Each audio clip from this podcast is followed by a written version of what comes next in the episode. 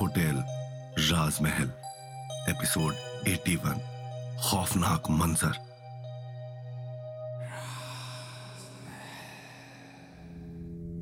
एक आत्मा दिव्या को बार बार परेशान किए जा रही है और उसे चैन से जीने नहीं दे रही। वो अचानक से उसके कमरे की खिड़की पर आ जाती है और जैसे ही दिव्या वहां से बचकर भागने की कोशिश करती है, तभी वो आत्मा अपना हाथ आगे बढ़ाकर उसका गला पकड़ लेती है। दिव्या खुद को छुड़ाने की बेझिझक कोशिशें कर रही है, मगर उसकी सारी कोशिशें नाकाम हो रही है। तभी अचानक से तेज हवाएं चलने लगती हैं और वो आत्मा दिव्या को जोर से जमीन पर पटक देती है। दिव्या अपने घुटनों पर बैठकर जोर जोर से खांसते हुए अपना गला पकड़कर उठने की कोशिश कर रही है। तभी उसने खिड़की की तरफ देखा तो अब वहां पर कोई भी नहीं है। ये सब देखकर दिव्या की हालत काफी खराब हो जाती है। अब वो एक पल भी उस कमरे में नहीं रह सकती। वो तुरंत भागते हुए अपने कमरे से बाहर चली जाती है और सीधा विशाल के कमरे में घुस जाती है। विशाल के कमरे में पहुंचते ही उसने एक जोर की आवाज के साथ तुरंत कमरे का दरवाजा बंद कर दिया। उसकी सांसें अभी भी काफी तेज चल रही हैं और वो बहुत घबराई हुई है। वो पूरी तरह से पसीने से तरबतर हो चुकी है और उसकी आंखों से अभी भी लगातार आंसू बह रहे हैं। वहां खटपट की आवाज सुनकर विशाल की नींद भी अपने आप खुल जाती है और दिव्या को अपने सामने देखकर वो बहुत हैरान हो जाता है। अरे दिव्या, तुम यहां पर क्या कर रही हो? तभी उसकी नजर दिव्या पर पड़ती है, जो इस वक्त काफी बदहवास हालत में है। दिव्या, तुम ठीक तो हो ना? मैं मैं आज यही तुम्हारे साथ रहना चाहती हूँ विशाल। मैं अपने कमरे में नहीं रहना चाहती हूँ। वो मुझे वहां पर चैन से नहीं रहने देगी। प्लीज मुझे यहीं पर सोने दो। इतना कहकर दिव्या कसकर विशाल के गले लग जाती है। विशाल भी प्यार से उसे सहलाते हुए कहता है, कौन दिव्या, आखिर क्या हुआ है, कुछ बताओ तो। इस वक्त मुझसे कुछ मत पूछो विशाल, बस मुझे अपने पास रहने दो। दिव्या ने कसकर विशाल की टी शर्ट को पकड़ा हुआ है और उसकी आंखों से आंसू बहते ही जा रहे हैं। अच्छा अच्छा ठीक है, तुम अभी सो जाओ। तुम कल भी ठीक से सो नहीं पाई थी, फिर हमें होटल राजमहल में भी जाना है। इतना कहकर विशाल दिव्या को बिस्तर पर लिटा देता है और उसका हाथ पकड़कर वहीं उसके पास बैठ जाता है। वो दोनों इसी तरह से एक दूसरे का हाथ पकड़े सोते सोते अपना पूरा दिन बिता देते हैं। रात के साढ़े दस बजे जब दिव्या की आंख खुली, तब उसने देखा कि विशाल गहरी नींद में सोया हुआ है। सोते हुए वो बिल्कुल शांत लग रहा है। उसके चेहरे पर एक सुकून है, वो सुकून जो दिव्या को उसकी होटल राजमहल की जिंदगी में देखने को नहीं मिलता। वो अपने दोनों हाथों पर अपना चेहरा टिकाए एक टक विशाल को देखती रही। तभी अचानक से विशाल अंगड़ाइयां लेता हुआ अपनी नींद से उठ गया। अब दिव्या, तुम्हारी नींद कब खुली? विशाल ने देखा कि दिव्या ठीक उसके सामने बैठी है और प्यार से उसे ही निहार रही है।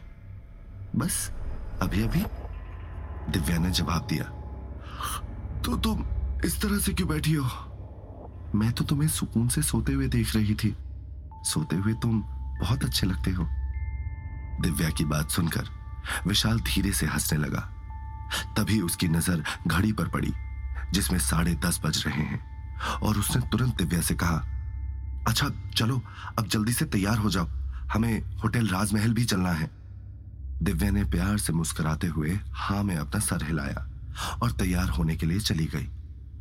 रात को जैसे ही घड़ी में ग्यारह बजे, तभी अचानक से उनके सिर में तेज दर्द होने लगा और अगले ही पल वो दोनों होटल राजमहल पहुंच गए। आज आसमान में पूर्णिमा का खूबसूरत चांद दिखाई दे रहा है और पूरा होटल राजमहल चांद की दूधिया रोशनी में नहाया हुआ नजर आ रहा है। दिव्या और विशाल ने एक दूसरे का हाथ पकड़ा और वो दोनों अंदर चले गए। अंदर जाकर उन्हें होटल राजमहल के लॉन से कुछ शोर सुनाई दिया। दिव्या ने हैरान होते हुए कहा, विशाल, क्या तुम्हें भी पीछे लॉन से गाने बजाने की आवाजें सुनाई दे रही है? विशाल ने हाँ में अपना सर हिलाते हुए कहा, चलो चलकर देखते हैं कि वहां क्या हो रहा है। आगे लॉन में उन्होंने जो कुछ भी देखा उसे देखकर वो दोनों बेहद हैरान रह गए, क्योंकि लॉन का वो पूरा एरिया बहुत अच्छे से सजा हुआ है और वहां पर काफी सारे लोग मौजूद हैं। सब लोग काफी खुश लग रहे हैं और नाच गा रहे हैं। होटल राजमहल के सुंदर गार्डन एरिया में एक बहुत बड़ा सा स्टेज लगा हुआ है, जिस पर दो बड़ी बड़ी सिंहासन जैसी कुर्सियां रखी हुई हैं। उस पर एक लड़का और लड़की बैठे हुए हैं। लड़की ने काफी सुंदर लहंगा पहना है और वो सजी धजी प्यार से मुस्कुरा रही है। लड़के ने भी शेरवानी पहनी है और उसके चेहरे पर भी एक बहुत बड़ी मुस्कान दिखाई दे रही है। तभी दिव्या और विशाल ने ध्यान से उन लोगों को देखा और उनके होश पागता हो गए। विशाल, ये तो दिव्या का मुंह खुला का खुला रह गया। हाँ, मैं जानता हूं तुम क्या सोच रही हो दिव्या। ये वही लोग हैं जिनकी लाशें हमें कल रात अपने सामने लटकी हुई मिली थी। विशाल और दिव्या समझ चुके हैं कि अब उनके सामने एक नई कहानी चल रही है। शायद इस कहानी के बाद वो दोनों उन सब लोगों को इंसाफ दिलाने की कोशिश कर सके। तभी दिव्या और विशाल ने ध्यान दिया कि स्टेज पर खड़े लड़का और लड़की एक दूसरे को अंगूठी पहना रहे हैं और सब लोग जोर जोर से तालियां बजा रहे हैं और उन पर फूलों की बारिश कर रहे हैं। उन्होंने देखा कि जिन दस लोगों की लाश उन्होंने कल रात देखी थी, आज उन सभी के साथ एक और आदमी भी मौजूद है। उस आदमी ने आंखों पर मोटे फ्रेम का गोल चश्मा पहना हुआ है और उसकी पतली पतली मूछे हैं। दिखने में वो काफी समझदार और पढ़ा लिखा लग रहा है और वो ही आगे बढ़ चढ़कर सारी तैयारियां देख रहा है। घर के सब लोग उसके पास आकर उससे पूछकर ही काम कर रहे हैं और वो बहुत आराम से सबको सब कुछ बता रहा है। कल रात हमें इस आदमी की लाश क्यों नहीं मिली? मेरा मतलब है कि अगर इन सब लोगों ने अपनी अपनी जान दे दी थी तो फिर इसका क्या हुआ? दिव्या ने कुछ सोचते हुए पूछा। ये तो मुझे भी नहीं पता, मगर हो सकता है कि धीरे धीरे ये सारी मिस्ट्री हमारे सामने खुल जाए। तभी उनके देखते ही देखते अचानक से सब कुछ गायब हो जाता है। वो सब लोग धुआं बनकर हवा में जैसे गायब हो जाते हैं और होटल राजमहल का वो खूबसूरत सजा हुआ लॉन एक बार फिर से एक सुनसान से खंडहर में तब्दील हो जाता है। विशाल और दिव्या अभी रिसेप्शन की सीट पर आकर बैठे ही हैं कि तभी अचानक से पूरे होटल राजमहल में तेज तेज हवाएं चलने लगती हैं और अजीबोगरीब कर्कश आवाजें आने लगती हैं। जंगली जानवर और लोगों के चीखने चिल्लाने की आवाजों से दिव्या और विशाल इस कदर परेशान हो जाते हैं कि वो तुरंत अपने कानों पर हाथ रख लेते हैं। ये सब हो क्या रहा है? उन लोगों के सामने अभी अभी हंसी खुशी का माहौल था और एक ही पल में होटल राजमहल फिर से एक कब्रिस्तान बन गया, जहां पर मौत और दर्द के अलावा कुछ भी नहीं है। उसी वक्त उन्हें अपने आसपास बहुत सारे लोगों के कदमों की आवाज का एहसास हुआ, जैसे कि कोई तेज तेज इधर उधर भाग रहा हो।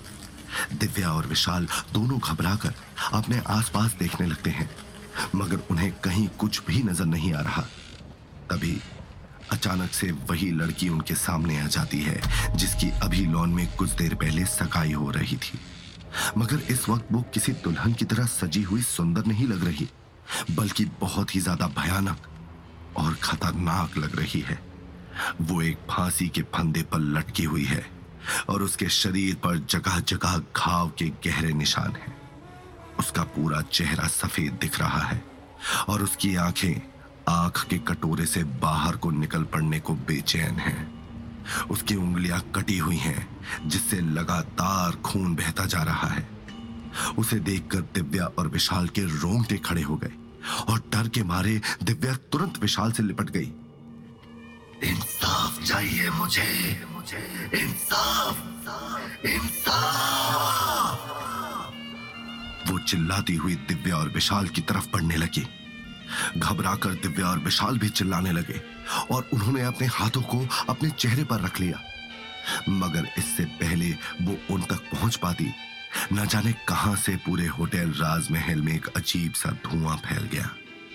उस धुएं के वहां पर पहुंचते ही वो लड़की न जाने कहां गायब हो गई।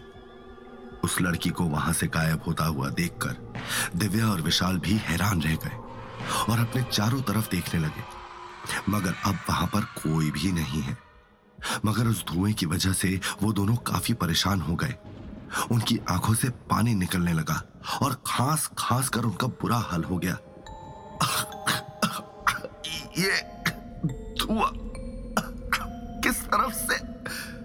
विशाल कुछ बोलने की कोशिश कर रहा है मगर उस धुएं की वजह से कुछ भी बोल नहीं पा रहा। तभी दिव्या की नजर सीढ़ियों की तरफ गई जहां से गाढ़ा धुआं नीचे की ओर आ रहा है। उस धुएं को देखकर यह साफ साफ पता चल रहा है कि ऊपर कहीं ना कहीं तो आग जरूर लगी है।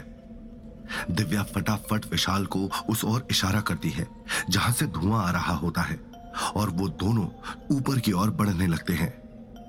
जाते जाते उन्होंने देखा कि वो धुआं भी पूरे होटल राजमहल में बढ़ता ही जा रहा है और वहीं वो दोनों धुएं की वजह से खांसने लगते हैं और वो ठीक से चल भी नहीं पा रहे हैं क्योंकि गाढ़े धुएं के अंदर उन्हें कुछ भी नजर नहीं आ रहा। कॉरिडोर पर पहुंचते ही दिव्या किसी से टकराई और उसने पीछे मुड़कर देखा तो वहां पर एक औरत खड़ी है। उसने एक सादा सूट पहना हुआ है और अपने बालों में जूड़ा बांधा हुआ है। उसकी उम्र लगभग चालीस साल है और उसके माथे पर काले रंग का एक बड़ा सा टीका लगा हुआ है। उसके गले में भी कई जगह नीले और काले निशान पड़े हुए हैं और उसका चेहरा पूरी तरह से सफेद है। उसकी आंखें बाहर निकली हुई हैं और वो सिर्फ और सिर्फ दिव्या को देख रही है। इंसाफ, इंसाफ।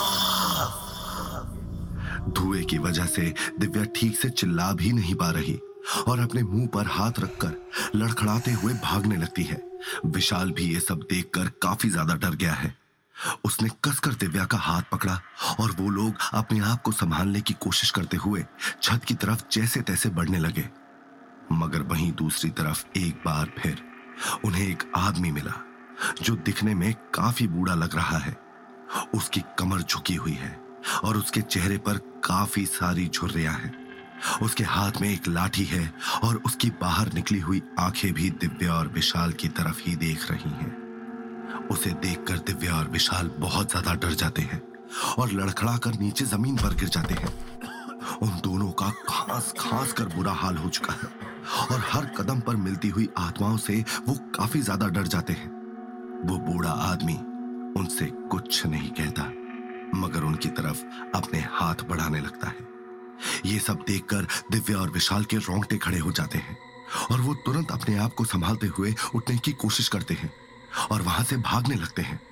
मगर वो दोनों जैसे जैसे आगे बढ़ रहे हैं वैसे वैसे उनके सामने वही आत्माएं आकर खड़ी हो रही हैं और उनसे इंसाफ मांग रही हैं।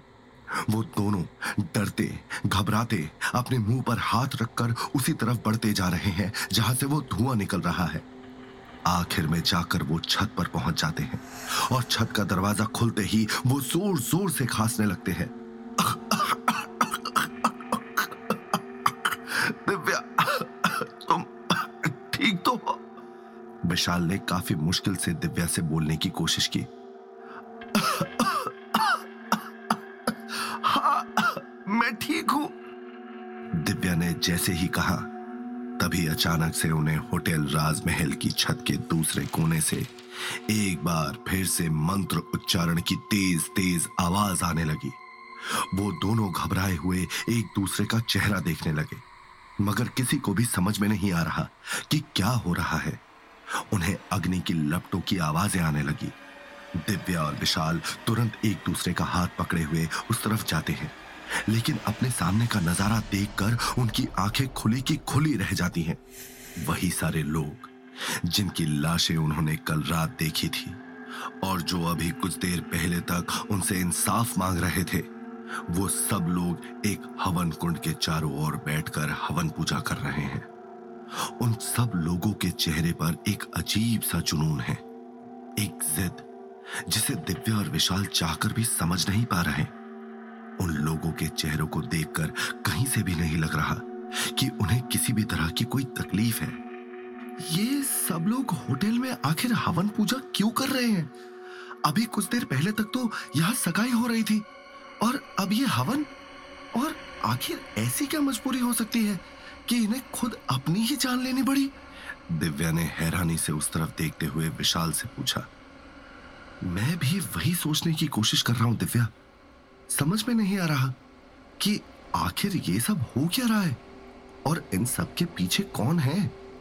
कल हमें मिली वो धमकी और आज ये सब कुछ, ये सब एक भूल भुलैया बनता जा रहा है जिसमें हम फंसते ही जा रहे हैं। दिव्या और विशाल कुछ बोल ही रहे थे कि तभी अचानक से उन सब लोगों के सर एक साथ इन दोनों की तरफ घूम जाते हैं। उन सब लोगों के गलों पर धीरे धीरे निशान बनने लगते हैं और उनके चेहरे का रंग सफेद पड़ने लगता है। जैसे जैसे उनके गले का निशान गहरा होता जाता है वैसे वैसे उनकी आंखें बाहर निकलती जाती हैं। ये सब देखकर दिव्या और विशाल के शरीर में एक सिहरन दौड़ जाती है और उनके पसीने छूटने लगते हैं। उनकी सांसें तेज हो जाती है और डर के मारे उनका पूरा शरीर थर थर कांपने लगता है। विशाल! दिव्या तुरंत घबराकर विशाल का हाथ पकड़ लेती है, मगर उस हवन कुंड के सामने वही आदमी बैठा हुआ है जो दिखने में घर का मुखिया लग रहा है। उसके चेहरे पर कोई हाव भाव नहीं है और वो सिर्फ दिव्या और विशाल को ही घूर रहा है। उसकी नजर ऐसी है कि वो किसी के भी शरीर से होते हुए उसकी रूह को छलनी कर दे। विशाल, हमें तुरंत यहां से निकलना चाहिए। दिव्या ने विशाल का हाथ पकड़ा और वो लोग तुरंत वहां से रिसेप्शन डेस्क की तरफ भाग गए। रिसेप्शन डेस्क पर पहुंचते ही दिव्या और विशाल ने हाफते हुए एक दूसरे की तरफ देखा और कहा, ओह, हमें जल्द से जल्द ही पता लगाना होगा कि वो लोग कौन है और आह, किस कमरे में रुके हुए हैं। तभी जाकर हम पता लगा पाएंगे कि आखिर उन सब लोगों के साथ हुआ क्या था और किसने किया था, नहीं तो ये लोग हमें इसी तरह से परेशान करते रहेंगे। तुम बिल्कुल ठीक बोल रहे हो विशाल, होटल राजमहल में हमें इतने दिन हो गए मगर मैंने आज से पहले इतनी सारी लाशें एक साथ कभी नहीं देखी, तो इस जगह पर आने से ही मेरा दम घुटने लगा है। इससे पहले कि दोनों कुछ भी समझ पाते वे अगले ही पल हैरान रह गए क्योंकि एक अजीब सी शख्सियत उनके ठीक सामने इस वक्त खड़ा है और वो अपनी लाल अंगारों जैसी दहकती आंखों से घूरते हुए उनसे कह रहा है, चले जाओ यहाँ से। अगर गलती से भी तुमने तुमने इन सब की आत्माओं को मुक्ति दिलाने की भी सोची तो तुम सोच भी नहीं सकती कि मैं तुम्हारा क्या हश्र करूंगा करूंगा और इतना कहकर वो शख्सियत गाढ़े धुएं के गुबार में उसी तरह से धूमिल हो जाता है जिस तरह से वो वहां आया था। तो क्या होगा कहानी में आगे? कौन है ये आदमी जो विशाल और दिव्या को उसके परिवार के लोगों को मुक्ति दिलवाने से मना कर रहा है? क्या राज है इस परिवार का? ये लोग कौन सी पूजा और हवन होटल राजमहल में आकर कर रहे हैं? क्या विशाल और दिव्या इन सभी आत्माओं को मुक्ति दिलवा पाएंगे या खुद ही किसी गहरी साजिश में उलझ कर रह जाएंगे?